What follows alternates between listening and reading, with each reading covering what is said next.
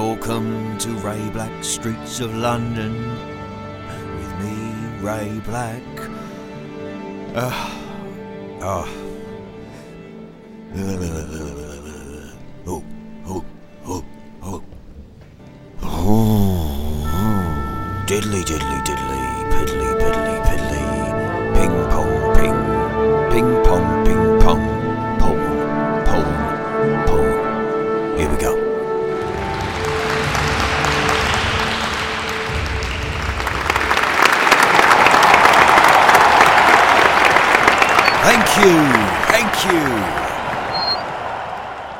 anybody just joining us, I am Ray Black, and this is Streets of London with me, Ray Black. Thank you. Thank you for coming with me one last time as we navigate the famous alleyways and avenues. The notorious main streets and muses fill our heads with the knowledge of the streets of London.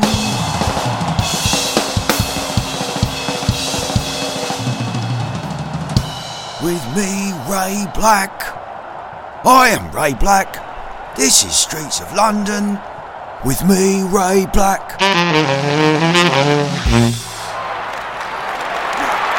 And now, please welcome to the stage a very dear friend of mine. Ladies and gentlemen, the one and only Gordon Sumner.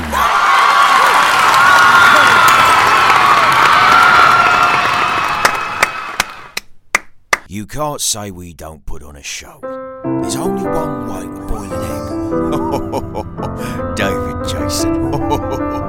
right hand down, son. That's it. No, you've gone too far. That was a lovely dream. Black cabs are as much of a London tradition as the royal family.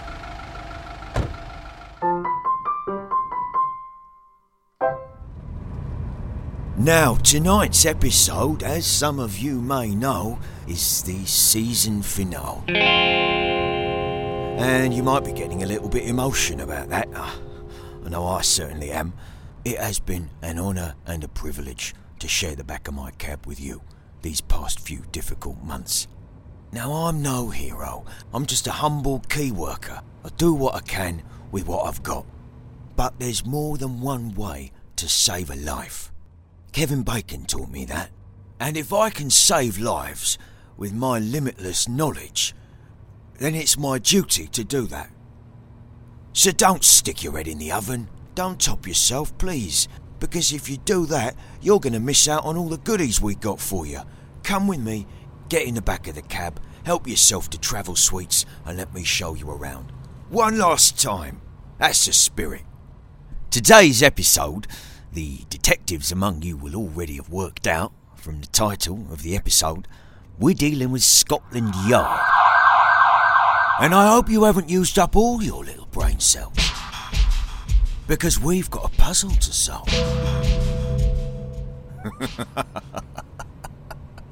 no, it isn't Eddie Max's tax return, which we all know is a little bit fiddle-dee-dee. And when I say fiddle-dee-dee, I mean fiddle-dee diddle-dee diddle-dee diddle-dee diddle-dee diddle-dee-dee. I mean, the amount of cash he keeps under his... Right, that's an advert. And now a word from today's sponsor, who today is called Devon today. Devon today's sponsor. Not Devon today, as in today is his name every day, but today Devon is our sponsor. Today. I should make that clear. Devon is his name every day, just not today. Devon is a maxing whale therapist, uh, a male waxing therapist in Crawley, conveniently located just a 10 minute walk from the station. Don't know what station that is, but uh, I imagine it's Crawley. Waxing prices, this is what you're here for. Chest and abs wax £35. Abs wax £10. Chest wax £25. Back, shoulder, neck, and half arm wax £50. Basic back wax £30. Upper half leg wax £30. Lower half leg wax £30. Full leg wax, £30. Back and butt wax, £60. Boyzilian wax, £45. Stay tuned for part two of the menu. Anyway, Scotland Yard. Everyone thinks they know Scotland Yard. You know, Sherlock Holmes, Bobby's on the beat, Juliet Bravo. It's a famous institution. It's on the news. It's part of the fabric of British society. But as you know by now, on streets of London, with me, Ray Black, we delve deeper than most. We get to the nitty gritty. So let's start scratching that surface, shall we? Sack and crack wax, £45. Butt wax, £35. Jewel wax. This is a wax just for the penis and sack. That's interesting, it's £35. Butt cheek wax, £20. Crack wax, £20. Chest, sack and crack wax, £80. Back sack and crack wax, also £80. Please call me for the price of the treatment you require. Uh, not me, Devon, who today is our sponsor today. Well, Devon, I think we've covered it all. If I need a wax, I know who to call. You'll probably find that most historians will tell you Scotland Yard is the headquarters of the Metropolitan Police, the world's first police force, and is named after their original address, the street Scotland Yard, which runs just off Whitehall and is a handy little cut through if you're looking to bypass Trafalgar Square. The street is called Scotland Yard, and the world's first police HQ is based there, so an open and shut case, right? No, wrong. And if you take things at face value, then that's an easy mistake to make. But I'm not most historians, and to the trained eye, something's not right. See, the term Scotland Yard was a nickname for coppers way back in the 1830s, which was before the Met Police had their first headquarters. And by the way, that HQ was on Whitehall. Great Scotland Yard was the street to the rear of the building, and it only got that name in the 1850s.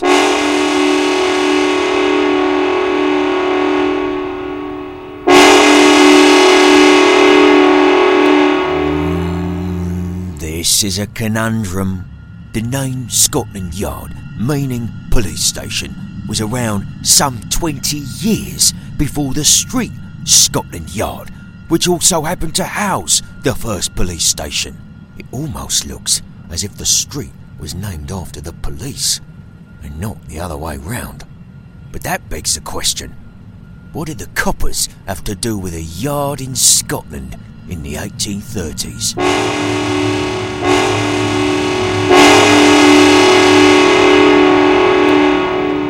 Well, it turns out the first time the words Scotland Yard were mentioned in newsprint was in relation to a police officer named William Bowler back in 1831. Now, Inspector Bowler was an unremarkable man who hadn't gained much notoriety for solving crimes, but who was famous for his suggestion to make the top hats worn by policemen shorter, rounder, and tougher. The result, the policeman's helmet, or custodian's helmet, to give it its official name, was so successful that he was then commissioned by the Earl of Coke to make an even shorter version for use while he was riding. Apparently, the Earl of Coke didn't like his top hat being pinged off by low hanging branches and needed a tough, rugged alternative. Legend has it, the Earl put the new design on the floor, stamped on it twice, and paid him 20 guineas. The bowler hat was born. Mm. Uh, this last night's coma, that is. Mm, mm, oh. Had the leftovers for breakfast. Now, as it happens, that's not what made the bowler hat famous.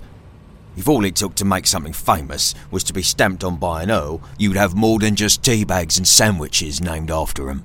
What made bowler hats famous was, unquestionably, the Wild West.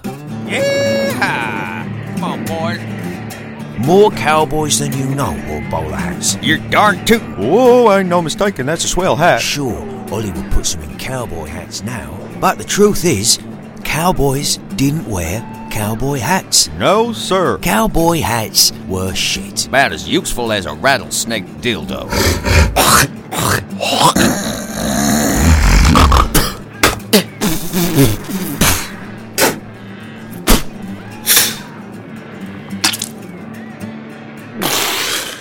If you were riding a horse, they'd just catch the wind and off they go. Well, darn it. Good for nothing cowboy hat. Bowler hats was small, snug, and they kept the sun off your face and neck. That's the job, and they did it like a charm, without blowing off. It's a clever design. Billy the Kid, Jesse James, Doc Holliday, Buffalo Bill, Lou Diamond Phillips, all these boys, all the young guns. Now there's a fantastic movie. Really one of the all-time greats. I I mean the legacy of that film. Kiefer Sutherland, Charlie Sheen, Emilio Estevez, and Dermot Mulroney. You can't buy that sort of influence. And it's still inspiring up and coming filmmakers today. Where was I? Right, the young guns all wore bowler hats. But it wasn't just cowboys. Who else have you got? Oddjob. He wore a bespoke model. Them blokes in Clockwork Orange, they had 'em on, and that's in the future. So it was popular in the future, in the 60s, and in cowboy times. That's a successful hat. So, William Bowler puts his feet up and retires on all the money, right? Well, no, I'm afraid not. William Bowler, bless him, doesn't make any money out of this. He gets his 20 guineas commission and he goes back to the day job. Yes, his name carries on to this day, but you have to remember that in the Wild West, there were precious few licensing laws when it came to headwear. So Bowler had to carry on as a lowly policeman, just barely scraping by. All the while, you, you, your kids and your Earps of this world riding his hats for all they're worth. It's nothing short of, of unfair. You've got to bear in mind, in London in the 1830s, life wasn't good. Disease was everywhere. Boils, pus, scurvy. We didn't have antibiotics, we didn't have painkillers. You had a toothache, well, well, you had a toothache for life. Or you got your tooth ripped out. Blood everywhere. 50 50 chance you're going to survive. And not a good 50 50. You want to have a baby, well, well, well, well, again, blood all over the place. And there's a 50 50 chance you and the baby are to die, a- a- and a bad 50 50. Oh, I've got a rash. Well, of course you got a rash. It's the 1830s. Oh, can I have some Germolene to put on it? What's that then? Can I have a hot shower? Not invented, mate. Or, or just a cold shower then, just to just to stop the itching for ten minutes. Oh, no, no, you can't have that. What you can do instead is steep in this stagnant pool and hope you the scabies are too full from the previous occupant to infect your epidermis. Because that's life in the 1830s. And being a policeman wasn't any easier. They didn't have any funding, no HQ, they didn't have any structure. Crime and crooked politicians oversaw all the major industries and ran the cities, London included. If one considers the precursors to the police, the Bow Street runners, you can see the problem. The bailiffs of the Magistrates' Court in Bow Street were famous for issuing warrants for arrests. But as the name suggests, they had to do this by running after the guilty party. No horses, no carriages, it was just men in top hats running. Morning, sir. Bow Street runners. I've a warrant for your arrest for stealing vegetables. Come with me, please. Oh, shit, he's running away. Go on, get him, lads. Oh! Fucking top hat's fallen off again. It's bloody 1830. You'd think they'd come up with something better than this. It's like wearing a box on my head. I look like an asshole. Like an anus. What are you looking at? Shut up. It's only a cocking turnip. It's no wonder crime was rife. Wish it was, by the way. In the 1830s, London was a rich city. Lots of imports coming in, lots of tax dodging, lots of money falling into crime families' hands. In a nutshell, London was a haven for all kinds of dodgy shenanigans gang warfare, opium dens, prostitution, nastiness. So, how does a solitary policeman interrupt that cycle of nastiness, that nasty cycle? Well, I'll tell you what William Bowler does. He goes on holiday to Glasgow, and he has a bit of a break from it all. Fair enough, I say. I mean, life is tough. His wife's giving him some in the ear. Not like that. It's more, William Bowler, come here, please. All Bowler's trying to do is make a difference, trying to stop crime, trying to solve the world's problems, trying to make a difference, trying to do the right thing, trying to stop crime. But eventually, he needs a break, mostly from his wife. I thought I said you should take out the patent on that fucking rounded top hat of yours, William Bowler. Hmm? What did I say to that Earl? I said, no royalties. Oh. Well, you take that bowler hat and you shove it up your ass, your Earl's field. And what did he say to that? it won't fit. Yes, yes. And, uh, and what did I say to that Earl? Do you recall, William Bowler? I said, well, uh, let's see if we can just fucking round those edges off a little bit more, then see if it softens its way up your sphincter just a little bit. And what did he reply to that? Do you recall, William Bowler? William Bowler! William! Listen, please. He says, Mrs. Bowler, my dear, I don't think it would fit up any human sphincter, human sphincter, given that it's got a diameter of about 16 inches. Uh, I think it's unfeasible. Possibly some sort of aquatic mammal. But no human sphincter. Human sphincter, certainly. Um, what did I reply? Ah, ah, I said, Don't you, Mrs. Bowler, me, you early fuck! Have you ever seen an aquatic mammal? Be honest. As if you've got any idea what an aquatic mammal's sphincter looks like. Oh, you carry along these lines, and I will take this hat and I will personally modify it so that it can fit up a human rectum. And when I say a human rectum, I mean your human rectum. Do you have any idea what I mean? Your illness.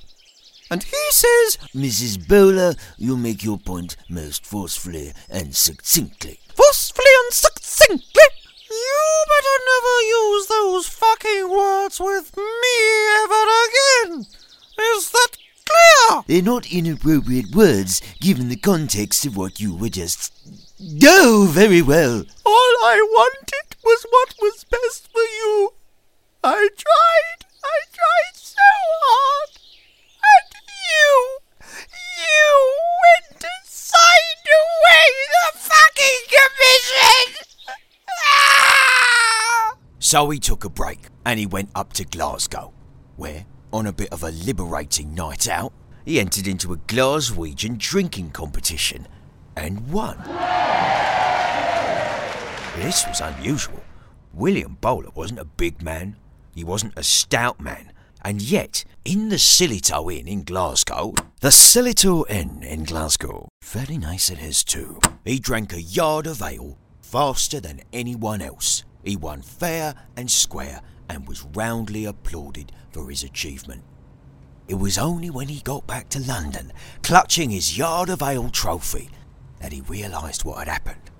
Compared to English yards, the yard of ale in a Scottish pub was shorter, and the penny dropped.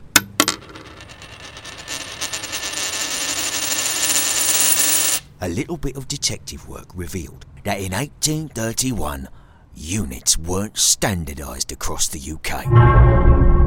There was Scotland Yards, Irish gallons, Orkney ounces, Cornish feet, and Welsh pints. And while these measurements were broadly speaking the same, they weren't exactly the same, and unscrupulous merchants could make a racket through the gap. Of course, while this activity wasn't strictly illegal, since they were all recognised by Royal Charter, it was dodgy.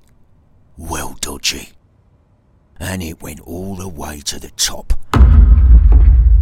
Some of the biggest names in dairy were involved. And William Bowler blew the lid right off of the top of it. Within a year, the government had standardised all the units and instantly stripped the big crime syndicates of the UK and London of a huge wedge of their income, weakening them substantially and pocketing a massive tax boon for the country. Tip of the hat to you, Mr. Bowler, ran the headlines. And he was rewarded with the UK's very first police HQ on Whitehall and he put the original Scotland Yard of Ale glass over the rear entrance to the station. Over time, the street itself became known as the Scotland Yard. Then divided into Lower Scotland Yard and Great Scotland Yard, which was in that Bond film, Spectre. I still can't believe it was Blofeld. I did not see that coming at all. I thought it was going to be Alec Trevelyan from Goldeneye, Sean Bean. All the signs were pointing to that. And when he said it's me, Ernest Stavro Blofeld, I, I nearly fainted. I was so surprised. So surprised. Sorry. And to this day, the Sillitoe Tartan, the uh, Sillitoe Tartan, from the original Glasgow pub, is still on the Met Police uniform. And very dashing it is, too. This one's brand new from Savage Garden. Right, come on, who let Ken Bruce in the studio? Uh, anyway, he rented a hat, broke up a nationwide criminal racket, and christened the world's very first police HQ. Not bad for one lifetime, eh, Eddie? I stood next to Sean Bean at a urinal once. And now an important announcement. Last week we read out an advert for some free garden chairs. Turns out someone was having a laugh. Those chairs weren't free for the taking. Whoever took those chairs, please can you return them? The owner would like her chairs back. She's having some friends over for a barbecue and needs the chairs. She's also added here, Martin. I know it was you, Martin. Don't think I don't know it was you, Martin. Sounds like she knows it was you, Martin. As you were. Well, I'm sorry to say it wasn't all happily ever after for Mr. Bowler. These pint diddlers, you see, they were nasty people. They didn't forgive and forget. They made his life a living hell. They used to hijack his milk deliveries and skim a little off the top as payback for what they'd lost. And then they'd leave the top off so that by the time he came to pour it on his cereal, it had gone sour and curdled. As if the neighbourhood cats hadn't got there first. He was out and about and he dropped his hat, somebody would run up behind him and stamp on it. What's that for? He'd say. The Welsh paint sends its regards. Duff. Right in the face. and then one day he wakes up and he finds a bent one metre rule at the end of his bed. It's a message. And he says to his boss, That's it. I'm done. I'm finished. I want immunity. I want to take the deal. I want a new name. I want a new life on the other side of the world. So they sent him to uh, Hove, near Brighton, which is where a lot of the witness protections go. Eddie's friend Tony, uh, Bent Tony, he went to Hove, got in a lot of trouble with the Albanian mafia, ended up having to inform on them, and they sent him to Hove. What name did they give him in the end, Eddie? Uh, Brixton. Tony Brixton, was it? No, that's definitely it. Tony Brixton runs a B&B on Seafield Road. Lovely little place. Do visit if you get the chance. Speaking of Scotland Yard, Now, once upon a time, Eddie worked in a pub in Dundee. You won't mind me telling this, will you, Eddie? So this big Scottish guy walks up to the bar, orders a pina colada, and Eddie thinks, oh, fair enough, and he mixes him a pina colada. And he doesn't want to piss this bloke off, so he does it proper, all umbrellas and cherries and shaky shaky. And the bloke leans forward, grabs him by the collar, and says, Do I look like I'm on holiday? It turns out he was ordering a pint of lager. And Eddie, oh dear, Eddie makes a Caribbean cocktail in Dundee. Because to Eddie it sounded like pina colada. And then Eddie says, I'm sorry, I couldn't understand you because of the accent. And then the situation rapidly deteriorated, didn't it, Eddie? It turns out that that bloke the Scots fellow was three days out of chokey, and he really didn't like being publicly mocked. Not only that, but there'd been an incident inside with a pineapple and an umbrella. And now, here they were in his drink. Uh, he went mental. He stabbed a guy in the chest with a citrus knife, and then sliced another up with the twirly bit of a corkscrew and threw him out the window. He then dragged him back inside, emptied a ploughman's snack bag down his throat and um, filled him up with ale from the tap. And he covered him in mustard. Or, or, or maybe it was salad cream, I don't remember. A couple of birds tried to intervene, but he cut them down with scampi fries, crisps, scratchings, anything in a packet. It was awful. and he took the cocktail muddler Eddie had made his drink with, and he muddled the teeth of a couple of Celtic fans in the corner, put umbrellas in their eyes, and and I'll never forget it. He says, "Here's your two for one cocktail."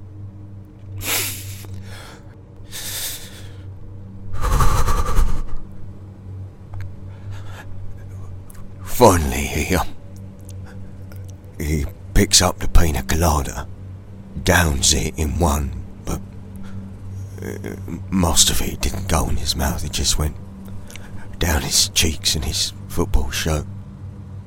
And then he smashes the glass on his own face. He glassed himself. It was like the bit in Airplane when he says he has a drinking problem and he pours orange squash all over himself. Except this, this wasn't funny at all. There was blood, coconut on every surface. Literally on every surface. They did an episode about it on 999 with Michael Buerk. Apparently, when the cops and the paramedics got in, their shoes were getting stuck in the carpet. Not on the carpet, in the carpet because there was so much blood and coconut. It was like a like a bog. Yeah, like a bog.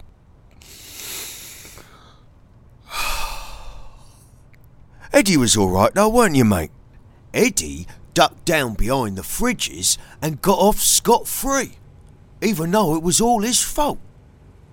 That's Eddie Max for you, baby. Eddie to the max. Oh, Eddie, I'm teasing. It's an easy mistake to make. Pina lager, pina colada. Pina lager, pina colada. And if you like those and getting caught in the rain, then do join me for Popmaster, right after the 10 o'clock news. Thanks, Ken. I wouldn't miss it for the world.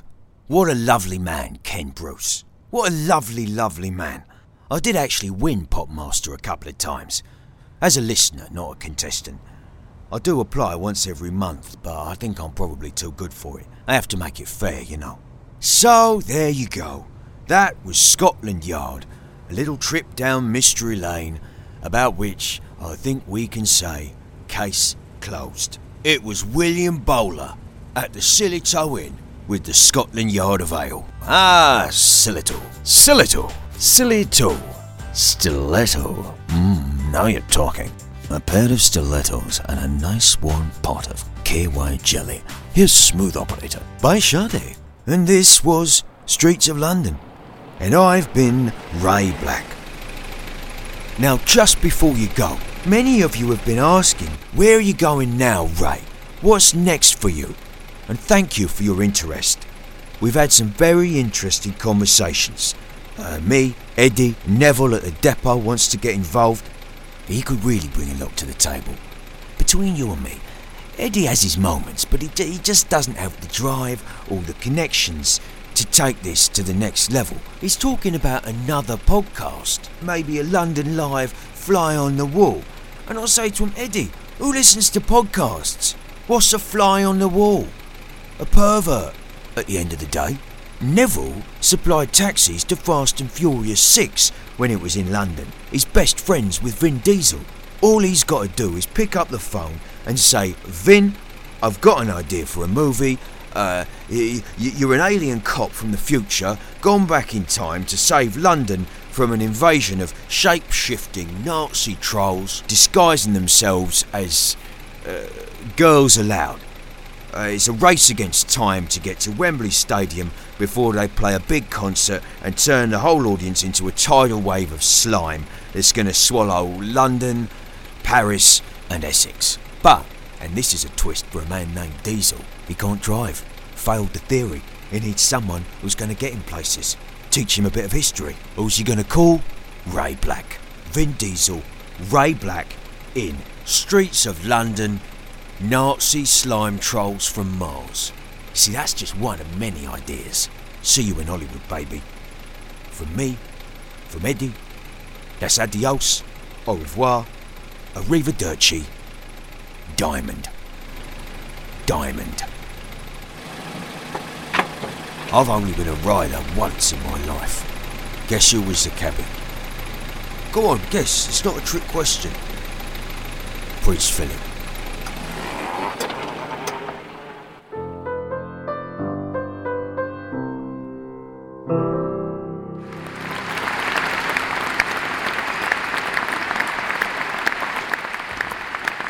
Well, excuse me. I really didn't expect to be here. This is one of the honours of my life. Thank you so much. Uh, if you don't mind, I'd just like to say a few words. First of all, I want to thank each and every one of you who's ever taken a ride with me. You're family to me, you know that. And I know that you'd do anything for me as well. And now, in no particular order, I'd like to thank the Queen, God save her, Mrs. B, Pearl, that's Eddie's Pearl. Uh, Lindsey Buckingham, of course. Sting and the police. And the police for keeping us safe. I'd like to say a special word of thanks to the Mayor of London, Mr. Sadiq Khan, for telling Uber to do one. This is London. There is no place for you here, you hybrid wankers. And last of all, on behalf of everyone listening, I'd like to thank two people without whom Streets of London with me, Ray Black, would not be possible. They are, of course, the iconic, inimitable Streets of London themselves, and the one and only me, Ray Black. We couldn't have done it without either of us. So very much, and safe journey home.